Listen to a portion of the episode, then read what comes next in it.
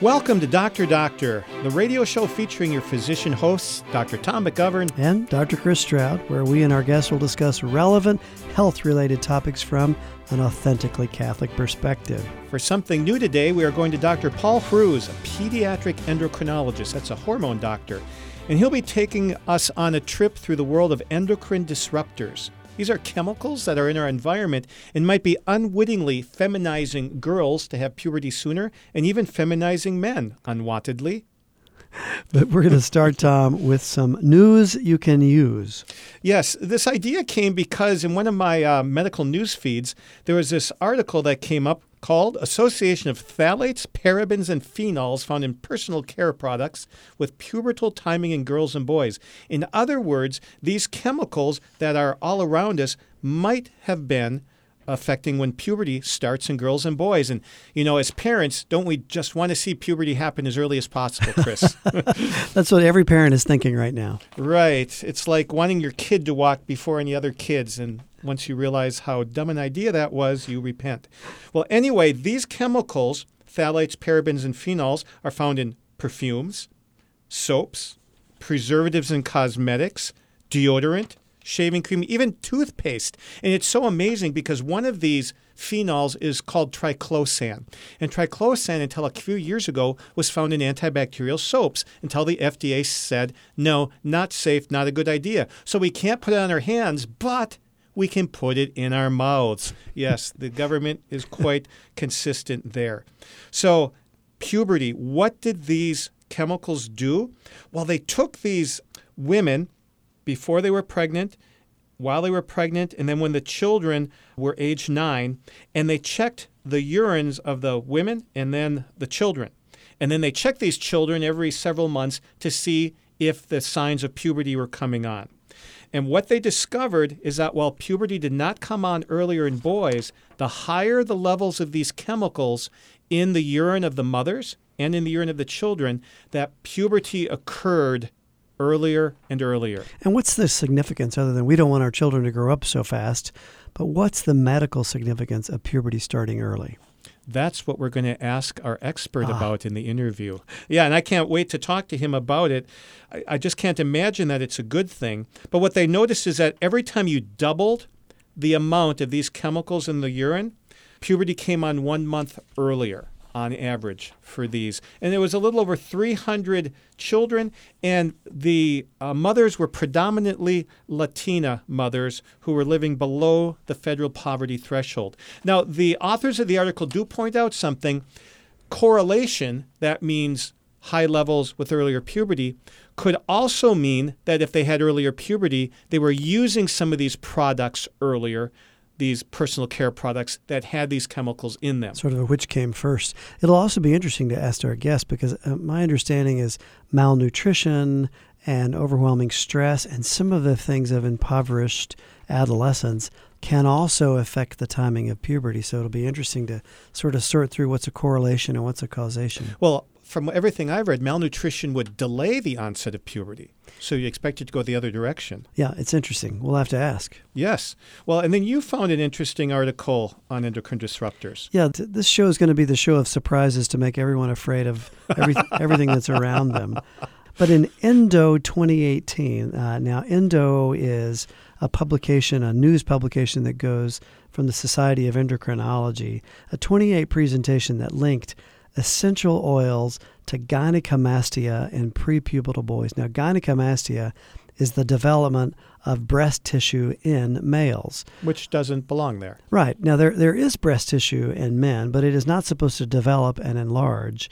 So, gynecomastia and before puberty or prepubertal boys and it caused a bit of an uproar, you know, when this was published. And what is an essential oil, Chris? Well, I think that's probably part of the uproar. I mean, uh, it's a play on words. It's there, there's no oils, to my knowledge, that are essential, but these are very popular. Uh, they have a lot of fans in the world, uh, especially in sort of the in the nature-minded, more organic-minded people, and some of them can be really wonderful at eliminating some pain and suffering that we go through. Uh, so this is particularly disturbing to hear this news. But the study authors looked at certain populations that should be mindful of this essential oil use, and specific ones uh, in particular of uh, lavender oil, which is very, very popular, and tea tree oil, which is also really popular. Those have been, uh, you know, have become really popular for alternative medical treatments, hygiene, cleansing products, aromatherapy. I know in my specialty in OBGYN, essential oils are very popular. We have them uh, running in a diffuser in my office all the time. My assistants swear that if they put the right recipe of essential oils in the diffuser next to me, that I'm calm and I think better and I'm generally easier to be around. For those of you who don't know Chris, Chris is almost always calm. so they say, uh, you know, the, the authors point out our society has deemed essential oils to be safe, but then the researchers are asking a question about that. And the surprising outcome was that uh, both these oils, the lavender as well as the tea tree oil, could have very potent estrogenic and or anti androgenic or anti-testosterone like effects. And that would lead to the feminization of boys and the development of breast tissue. Which most prepubertal boys don't want. No, they don't want. Now, the good news is once they stopped being exposed to these oils, the finding reversed itself. Do we know how they were exposed to these?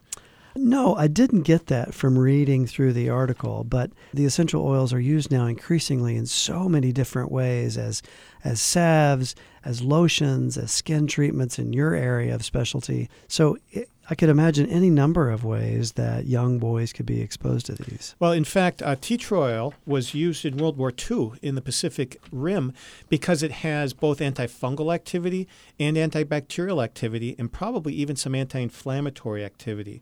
And there is a small risk of allergic contact dermatitis to it, but far less to the more common causes like poison ivy or even nickel or neosporin yeah. or bacitracin. And this idea uh, that we'll talk a lot more as we go with our guest is that some of these compounds are so similar to the hormones like estrogen or like testosterone that they can actually disrupt what normally takes place or stimulate what would take place if that hormone was present. So, this study caused a great deal of um, sort of uh, concern and angst particularly in the industry of essential oils, that were quick to point out some flaws in the study. And as you and I know, and a lot of our listeners, if they pay attention to us, you have to read a study very carefully. And there can be flaws in the study design that make a certain outcome more likely, not because of the real problem, but because of the way the study was designed. Absolutely. So it is worth, uh, you know, keeping that in mind whenever you're reading this kind of thing. And also some of the some of the rebuttals came from the Research Institute of Fragrance Materials. I didn't even know there was such an institute. But it's also possible that that institute might have a bias in favor of uh, covering up any unflattering evidence about well, fragrances. So we move on to actually a trivia question that deals with this subject and is going to lead to an interesting discussion, I think, in the end of the show. And that is there was an endocrine disrupting chemical that has saved over 500 million lives. But it was banned in the United States in 1972 because it was falsely believed to cause leukemia, liver disease, birth defects, premature births, and a whole range of chronic illnesses. What was this endocrine disrupting chemical, which actually has minor effects in humans, per a very recent Centers for Disease and Control report? And what disease does it help to eradicate in at least 11 countries and thus save the lives of half a billion people. We'll be back for more on endocrine disruptors with Dr. Paul Hruz after the break. Welcome now to today's guest interview with Dr. Paul Hruz. He's going to talk to us about endocrine disruptors, which we introduced in the first segment.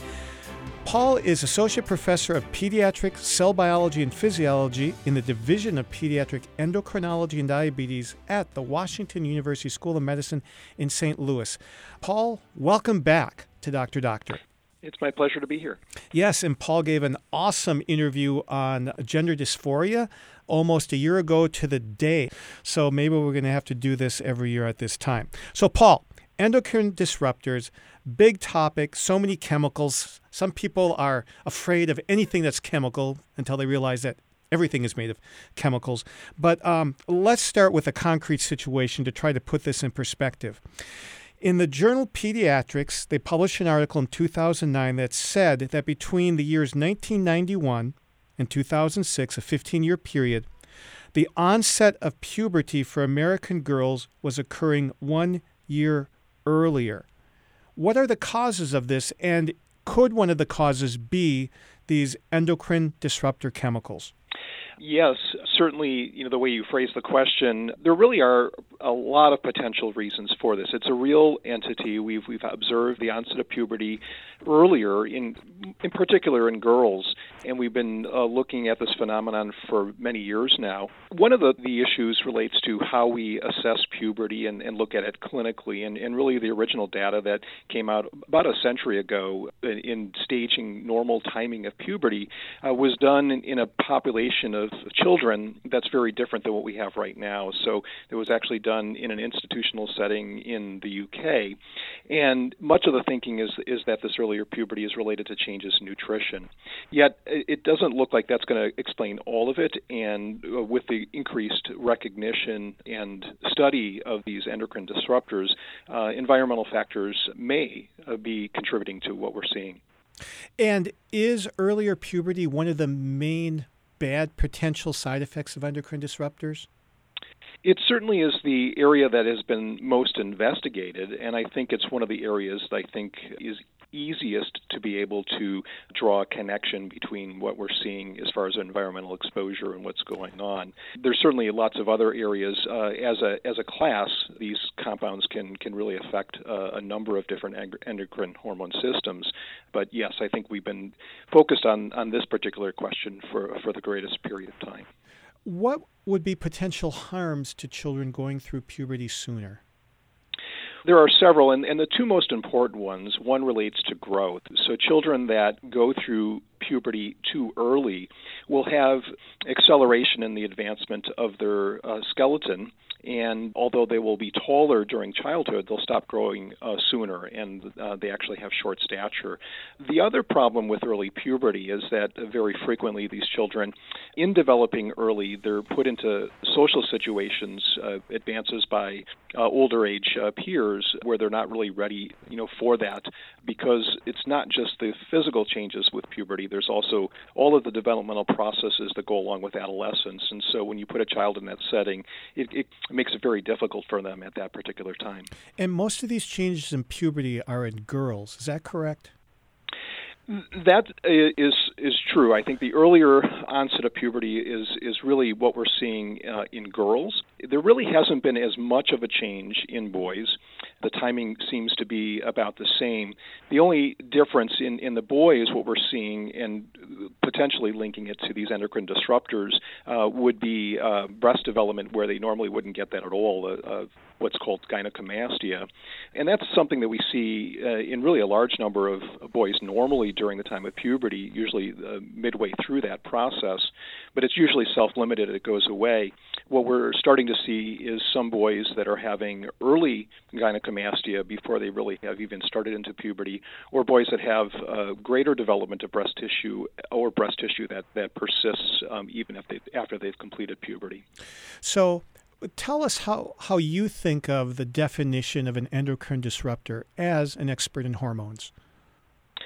You know, this term is actually being used uh, to account for things that occur either naturally or artificially in the environment that either block or stimulate uh, the endocrine system. So, the way the endocrine system normally works is that there are uh, hormones that bind to receptors on cells. And what is going on with endocrine disruptors, these are compounds that are binding to the same proteins and uh, either stimulating or blocking uh, those hormone systems. Now, I remember reading an article almost 20 years ago, and I think it was when I lived in Colorado, and they were talking about certain streams having their fish affected by certain chemicals that were turning like 80% of the fish female, 15% a cross between male and female, and maybe 5% is male. Is this real, and are endocrine disruptors the cause? Well, the, the first part of that question, you know, is it something that we're observing? That is true. Uh, we are seeing this, and it's been reported uh, very clearly. Uh, whether or not that is, it is being caused by endocrine disruptors is is something that really is is not been definitively determined. It is important to understand that in understanding the differences between humans and fish and how they, they reproduce sexually. And, and it's already known that there are several species of fish that are able to switch between uh, producing eggs and, and producing sperm, and, and there are some species of fish that actually are able to do both, and that's been long known. But this is being seen in fish that normally wouldn't do that. So it may be that the programming that's avail- that is present in fish uh, makes them more susceptible oh, to these ah. endocrine disruptors and, sure. and, and causing this shift to occur. So it's kind of the equivalent of you know the canary in a coal mine, so that they may be uh, doing this when we wouldn't necessarily be able to see that in, in humans. And that's really one of the ways that we think about this. It, it is something that is real and, and has raised concern. And where it's even more uh, concerning is when, when you see this happening in pockets of, of the world uh, where it's in close proximity to places where there might be more chemicals being produced. And so it at least raises the question. I don't think it uh, is enough evidence to say with any certainty that that is indeed the actual cause. Well, and then I read this other book that was talking about uh, potential endocrine disruptors on Potomac River actually leading to lower sperm counts in men in the Washington, D.C. area. Is there any truth to that, or do you think this was just uh, hyperbole? Well, I, you know, I think that it's something uh, to consider, and it, it's uh, potentially one explanation. I think we've known for, for several years um, that it is a true phenomenon that sperm counts are decreasing uh, in in many areas. Uh, and again, linking this to endocrine disruptors uh, has not been definitively shown, but the the mechanism by which they may work uh, certainly would fit with that as as a hypothesis or a guess. For example, that many of these endocrine disruptors are activating estrogen receptors or mimicking the effects of estrogen. And, and we know that, that if that uh, was activated, that that would contribute to reduction in sperm. So certainly definitely raises questions um, in all of this area to, to say with any confidence that it is indeed the reason, um, you know, is we, we don't have the evidence to say that, but it's certainly of concern. So when you talk about estrogen receptors, as of course is female hormone, do men and boys have estrogen receptors? Um, yes, they do, and in fact, it's important to know that uh, men and women or boys and girls have uh, make normally both estrogen and testosterone or the male and female uh, hormones that we usually associate with that. But it's usually uh, the amount of hormone that is present. So uh, boys will have more testosterone girls will have more estrogen. And and what's interesting is that the amount of, of disruption of the normal signaling it doesn't have to be profound. It can be just small uh, differences in in the signaling mechanisms that can lead uh, to observable changes. So what would a, the purpose of an estrogen receptor be in a male? Um, well, it's very important for bone development. In fact, that's one of the reasons why people that have what we call hypogonadism um, have lower bone density. So it's really important in maturing the bones and, and leading to bone strength. And there's other other effects as well.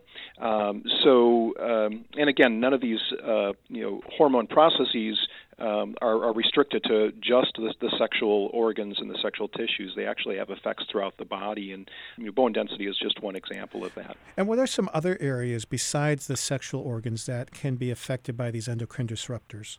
Uh, well, so certainly there are uh, concerns uh, about uh, metabolism and uh, the ability to, to cause changes in, in weight. Um, there are uh, certainly in learning processes, memory, and then and then there's um, where the receptors are, are expressed in, in tissues that may pre- predispose to cancer. so I think that when you when you're getting abnormal signaling in tissues that normally wouldn't see that signaling, it, it, you know things can go awry. So um, you know the the endocrine system is very diverse. It affects uh, a variety of tissues, and we're talking a lot now about estrogen receptors and, and androgen receptors. But you know the other receptors that can be affected by these uh, environmental uh, compounds include the thyroid uh, hormone and um, and other signaling processes in the in the brain and in other tissues. And is it just as bad if it happens in adults as in children? well, it, it, appears that the most sensitive time is actually during development. So there's a lot of concern uh, in a developing baby uh, in early in life that they're more susceptible uh, to these uh, uh, compounds and chemicals. Um, there are certainly different phases of life where the signaling processes, and really throughout life, uh, it's a very coordinated process where, where the signals are turned on and off. But I think that um, I, very clear that that the young children and developing babies um, are at greatest risk of being affected by this. Do you think that in current media, whether you know television, radio, internet, that there is too much, too little, or just right amount of information on endocrine disruptors? Well, it depends on the on the group that, that you're looking at. I think from from the public standpoint, uh, there there are probably people in both camps. There are people that um, really have never even even maybe some of the listeners that have never even heard of endocrine disruptors. Um, but there are also people you know that uh, devote a lot of attention to that. And so much of what happens in the on the internet, uh, in you know social media, tends to to sensationalize uh, the information and, and, present the worst case scenario or uh, overstate what the scientific evidence is. If you look to uh, reliable uh, websites, and including those uh, put out by the National Institute of Health, um, there's some pretty good information that's there on target. Um, you know, I think among scientists, there's an appropriate amount of caution, uh, but no, not overreaction. Um, but I think that we do see um, uh, reactions to this um, that are probably overstated and overplayed. That's good to know. Uh, well, let's talk about some of the main implicated chemicals. And I th- the thing that I've heard most often related to this are uh, what you see in the old Dustin Hoffman film, uh, The Graduate. Got one word for you plastics. And so apparently, both hard and soft plastics can be a problem. Is that true? That is true. I mean, there, there's a couple of chemicals. Uh, for example, uh, uh, plastics, uh, a compound called BPA that actually uh, is used to harden uh, plastics and is very uh, important, and we use that in, in some of the water bottles that we use for drinking, um, are have been implicated. And then there are other compounds that are used as, as softeners, um, and both those types of compounds um, have have been implicated. And and and the reason why they're of concern is is because the, these really are, are really you know uh, throughout the, our, our um, environment. So they're they're very widely used. Um, they're uh, used in in um, these chemicals in lining of, of containers and stabilizing uh, uh, containers, and and so because they're so um, widely available and widely used, um, even small amounts of these chemicals may have significant effects. So BPA, bisphenol A, found, like you said, in the hard plastics, also in uh, epoxy resin that is used to line uh, even food cans and soft drink cans. My gosh, it's everywhere. How does BPA uh, affect the human body? Well, so BPA again as an endocrine disruptor um, in the area that we have been talking about earlier, as far as, uh, as you know, signaling some of these these processes, uh, like as as far as activating uh, estrogen receptors, um, has been most of the studies that have been done are have been done in laboratory animals, in, in, in rodents in particular, and many of the studies that have come out are, are studying this with very high concentrations of these chemicals, um, and uh, you know what's difficult in trying to link this to endocrine disruptors uh, in humans is is really looking at you know what is the threshold, you know how much is is actually uh, taking uh, absorbed and taken up in humans, and what is the threshold that actually has effects, and and it's been very difficult. Um, you know the uh, the evidence out there in the FDA, you know, uh, or in the the NIH has has looked at this, uh, and they have concluded, at least at this point in time, that the levels are, are below threshold. But there, there are many caveats to that. So, um, you know, first off, you know, we can't take the animal data and directly translate it to humans. We need right. to, to study uh, where, where, the threshold is. But it, you know, it's it's the amount that's there and, and the duration that it's there as well. And then all of, also when we look at uh, BPA in particular, um, it's ne- it's never in isolation. So you you really have, I would say, cocktails or or multiple different compounds. So in laboratory settings, it's much easier to see these effects, and they've actually uh, been able to demonstrate this that you can get uh, effects in in signaling through these receptors or changes in the signaling of these um, hormone receptors uh, when you expose them uh, uh, to BPA and other uh, endocrine disruptors. Um, but it, it, makes it it's very difficult when when you try to then translate that into humans. This brings us to the end of the first half of the interview. This has been outstanding. Dr. Paul Hruz, endocrinologist, will be back after the break on Dr. Doctor. And we're back for the second half of the interview with endocrinologist Dr. Paul Hruz on endocrine disruptor chemicals. We just talked about a couple chemicals and plastics. Now, there's one that used to be, until recently, in uh, antibacterial soaps, but it's still found in, among other things, toothpaste. So we can't put it on our hands, we can put it in our mouth. It's called triclosan. What should we know about that? Yes. Well, uh, you know, again, this is a, a compound that's been uh, identified as, as an endocrine disruptor or potential endocrine uh, disruptor. Um, you know, there there are different elements of, of that particular compound. And, and, again, this relates to all of the, the things that we see in, in various products. Um, you know, trying to assess what is the benefit of having that chemical present and what are the what is the risk. So the reason uh, that uh, it was used, uh, triclosan was used uh, in antibacterial uh, agents, was really to to prevent um, it, as an antimicrobial agent. And and really the benefit of having that versus just washing with regular soap has not been demonstrated so the fact that it's present in there and there are questions about it being present as an endocrine disruptor without any benefit, um, you know, in the equation of, of trying to decide whether we should uh, be exposed to that or not, um, uh, and and I think from some uh, pressure that was put on on the FDA uh, for taking that out of that particular product. So, um, and what they concluded was that there was no evidence to say that it was. Uh, uh, that it was safe, and that isn't the same thing as saying that it's been proven that it's harmful, Great but it point. just says that there's not uh, evidence, um, you know, to be able to support that. So I think that's a, a general. And then there are other uh, problems with that um, as far as development of antibiotic antibiotic resistance and, and effects yes. and other things uh, as well. And one more group of chemicals before we get on to some more general questions, and that are the parabens. This is important to me in dermatology because they're found in a number of sunscreen agents, as well as preservatives and perfumes and cosmetics. So, what do we know about parabens' potential impact on the endocrine system? Yeah, so so I think there is, uh, like the other compounds that we've discussed, uh, uh, you know, potential effects on reproductive function. There's also associations uh, with cancer risk and and even on thyroid function, for for that matter.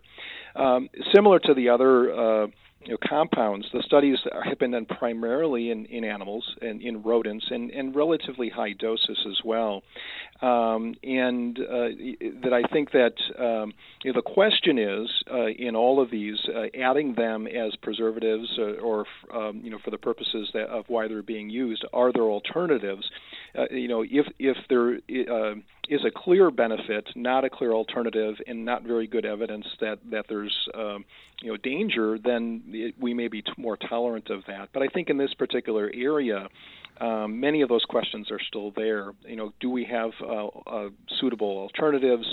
Um, you know, what is the, the evidence that it's actually going to um, that it's actually caused by uh, these compounds uh, rather than just being associated with them? Because there are many other things in the products um, that we're looking at uh, where the people are seeing the association and trying to pin down exactly what it is uh, you know that's causing this. But there, there's mounting evidence uh, for the parabens family, um, and I think that there's really an interest in continuing to study these compounds.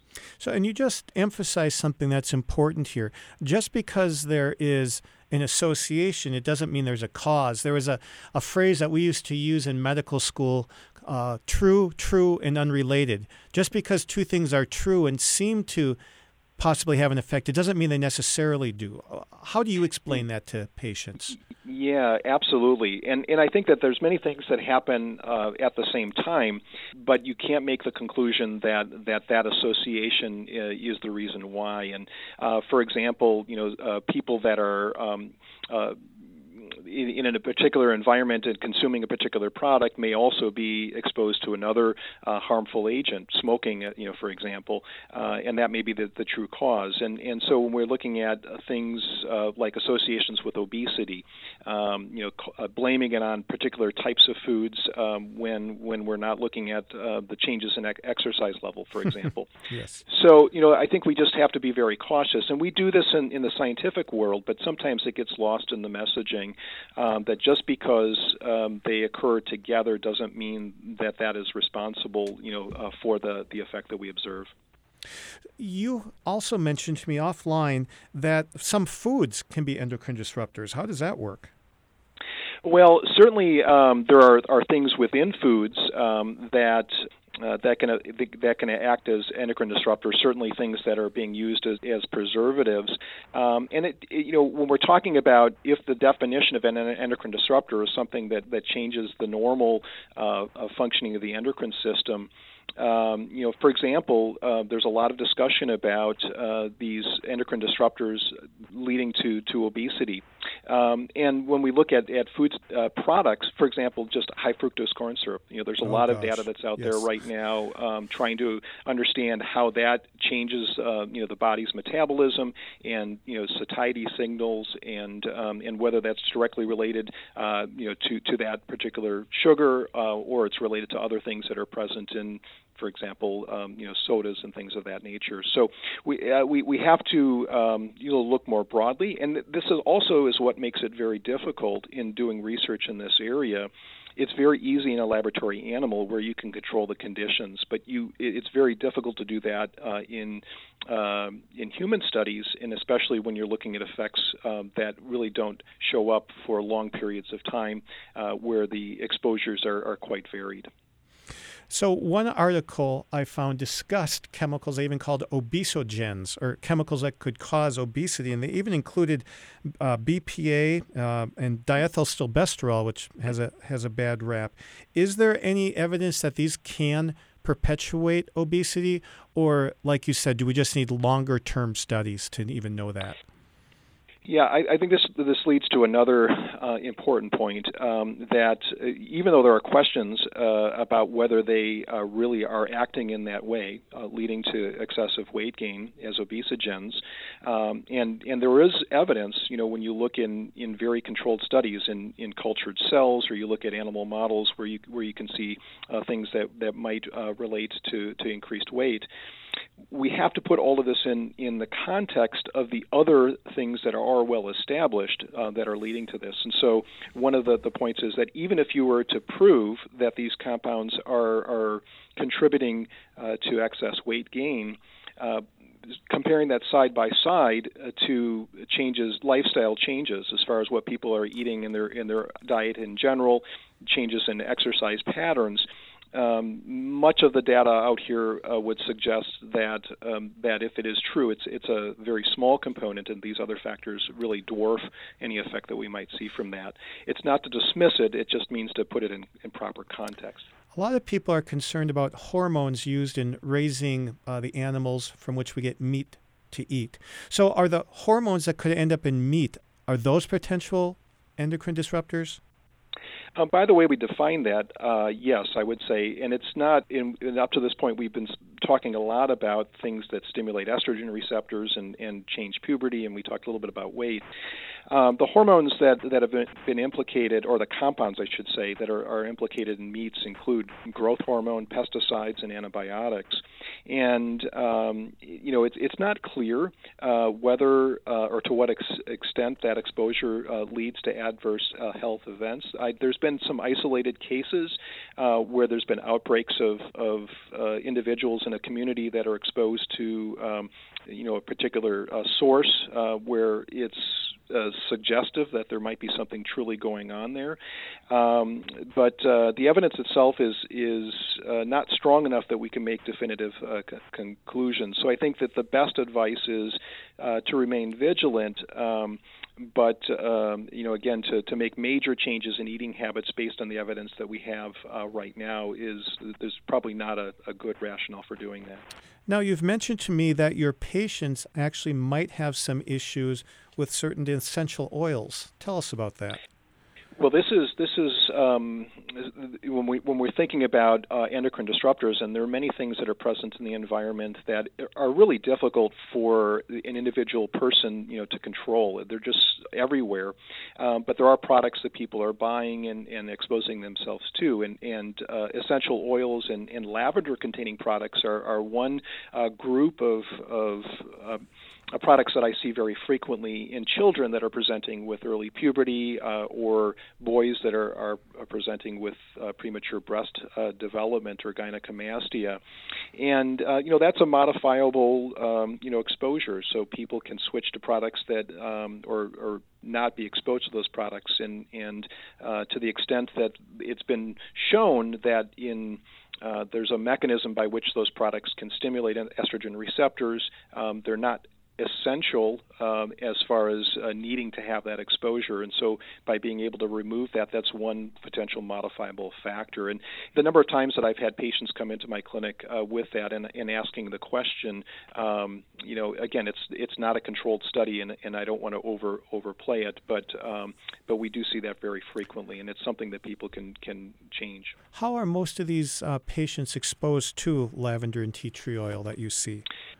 Well, very frequently um, there are lots of uh, lotions and, and bath uh, you know soaps that, that have this, and usually you can identify them with a purple ca- cap that they have on, on, the bottles themselves. And and um, and many times uh, when you think about the overall exposure, especially when we're looking at young children, uh, when you're looking at a topical compound, um, you know the the surface area uh, that is being affected and, and where it's being applied to can be significant. Um, you know, again, um, you know there are still questions about when you see a patient that has early puberty. Um, we don't ever, you know, jump to the conclusion that that was the cause. We need to do investigations about other things that may be going on, and we try to look broadly. One of the things that we've actually done in the clinic is uh, looking for these uh, what we call phytoestrogens, mm-hmm. again, things that may be present in, in the environment as a whole. And there are assays that you can do um, to actually, you know, take a person's blood and and and uh, expose it to a an experimental system where you can see whether there's actually activation of, of the estrogen signaling pathways, um, and those tests can be ordered. Um, it's it's very infrequent that we actually find a positive result when we do that, even though we're looking for that. And and again, I do these when I see a, a very extreme case of exposure. Um, and it's a part of it is timing as well. You know, when we're looking at uh, when this exposure was and when we're actually looking at it. Um, but um, it's an interesting phenomenon, and, and you know we, we try to identify exposures. The other thing, you know, is uh, where we see it is where people are um, you know they have the concept a, a, little is good, a lot is better, and yes. and so um, you know you go to the health food store and and you know you get a whole you know kilogram of, of DHEA, and um, and and we really do have patients that that really overindulge in, in some of these health food products, and um, you know there you know there's and we and when we see an effect when they started doing that, then they had the effect, and even though it's not not a scientific study, you know there's there's more evidence that there may be an associate more than just an association there, and um, you know, one of the ways that we distinguish association and cause is that you know you look at at the exposure and then you remove the exposure yes. and then you see that it goes away. And again, there's very uh, from a scientific standpoint, there's there's criteria that are used, you know, to make this uh, transition from something that really is is more than just an association. So, you know, uh, you know, people uh, that are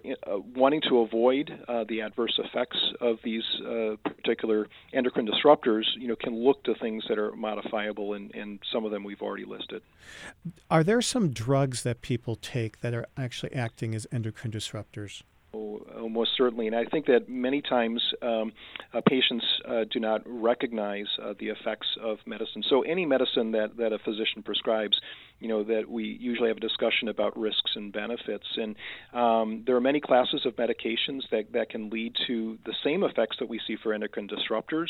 Um, and um, uh, one of the one the, the, classes I think we should mention are some of the hormone products that are given. Uh, oral contraceptives, for, for example, sure. um, you know, can have very adverse effects um, in in many areas of the body. You know, affecting clotting, cancer risk, and um, you know, people need to be aware um, of of those effects. And these are things that are are being prescribed.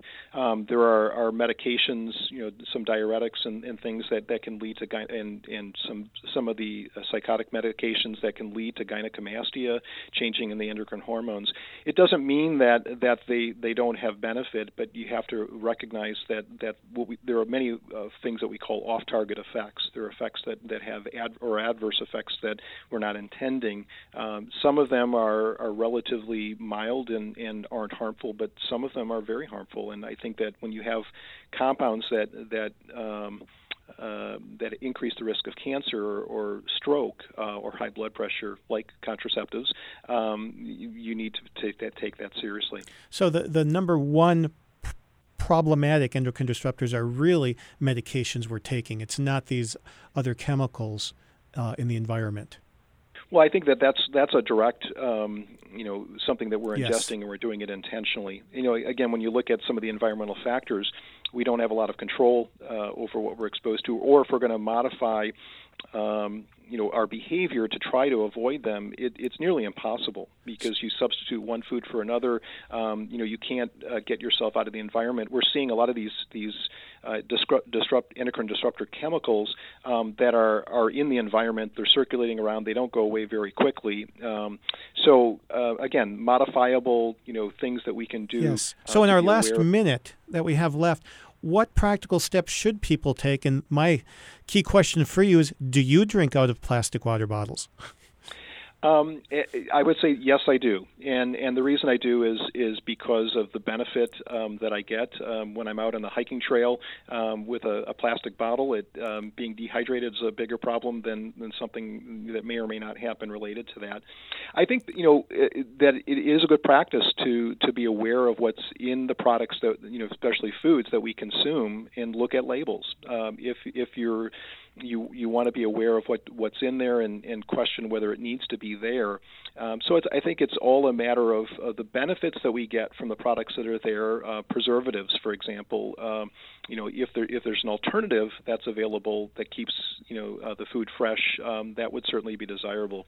So I think well, it, it just a, a you know the the message of um, uh, being um, aware uh, and and vigilant, uh, but n- not overreacting uh, with the evidence that's there, uh, and making changes that really aren't aren't justified. Dr. Paul Hruz, this has been just a whirlwind tour of endocrine disruptors. Thank you for your measured uh, responses and good information. God bless you. My pleasure. Thank you. Welcome back to Dr. Doctor from the studios of Redeemer Radio, and it's time to address our medical trivia question. Again, it was what endocrine disrupting chemical, or EDC, as we've learned on the show, saved over 500 million lives, but it was later in 1972 banned in the United States because it was falsely b- believed to cause liver disease and leukemia and a whole bunch of other things. Take it away, Tom. Have any of you guessed? Just like endocrine disrupting chemicals, EDC, a three letter acronym, the answer to today's question is a three letter acronym, and it's DDT.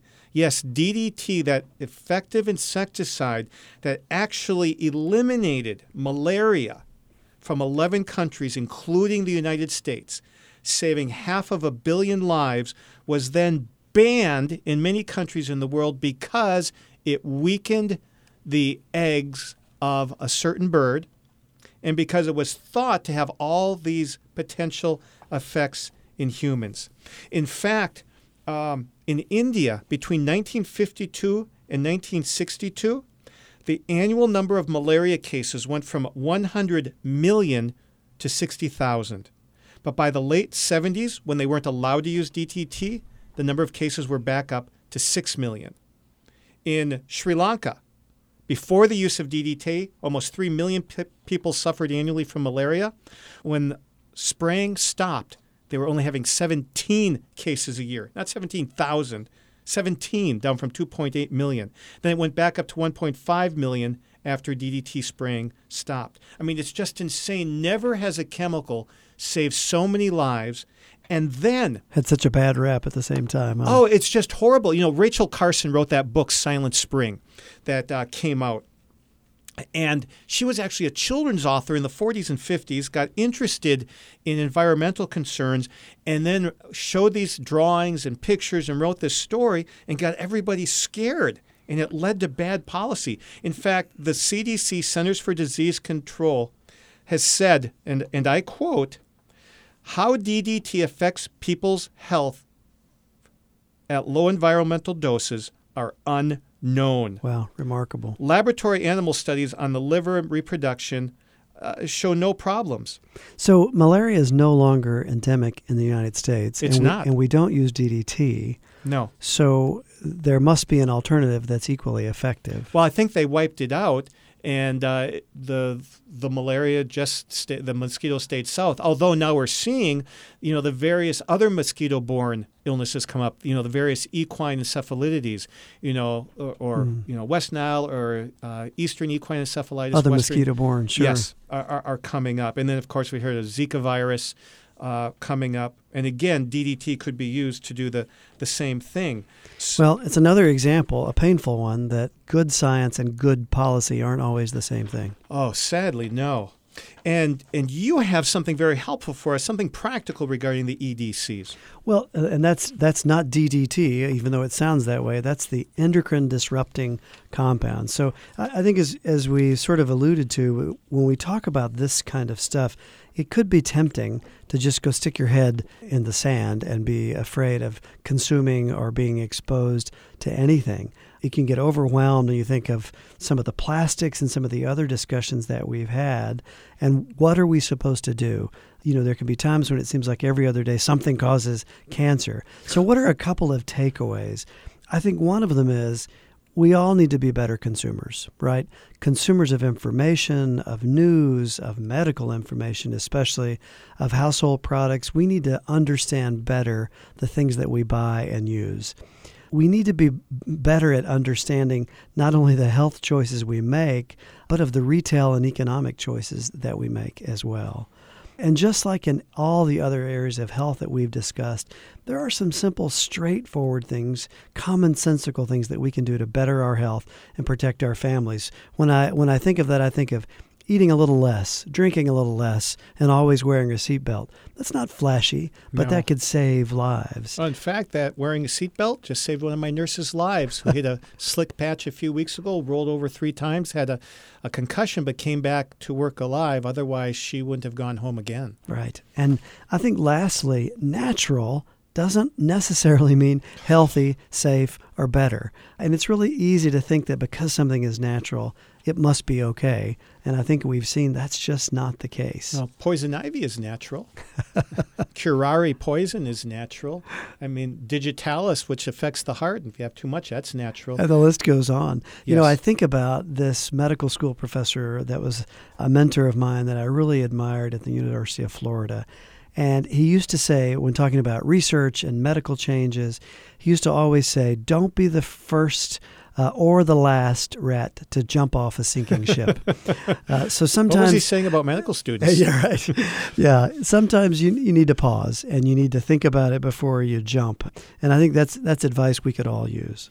So I understand you've got some tips on some practical ways that we can avoid hormone disrupting chemicals. Oh yeah, they're straightforward. You'll like this first one. Wash your hands. Oh my goodness. yes. Yeah, washing your hands is pretty simple. We're exposed to a lot of things merely by touching them, whether that's plastics or other things that we've discussed uh, on this show. Wash your hands and wash them frequently. Although this is uh, counterintuitive, avoid fragrance and antimicrobial or antibacterial soaps because they have some of these things that we want to avoid in them. Right. Like, well, but doesn't have triclosan anymore, but some toothpastes do. Right. Dust and vacuum often. Now, I personally don't like that one, but, but oh, you like dust in your surroundings? right dust and vacuum often because so many of these edcs and other chemicals get trapped uh, in dust and hang out on the furniture. We inhale it we touch it so dust and vacuum frequently. Makes sense. yeah here's another good one. Turn up your nose at fragrances.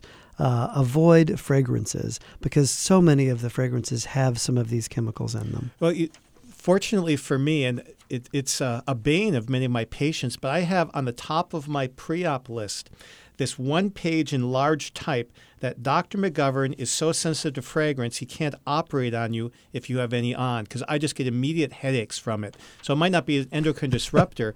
and, and I have some patients thank me for that because it bothers them too. But there are people out there, unfortunately, who are sensitive. I think mine started with one of my sons started wearing that foul stuff, whether it was an axe.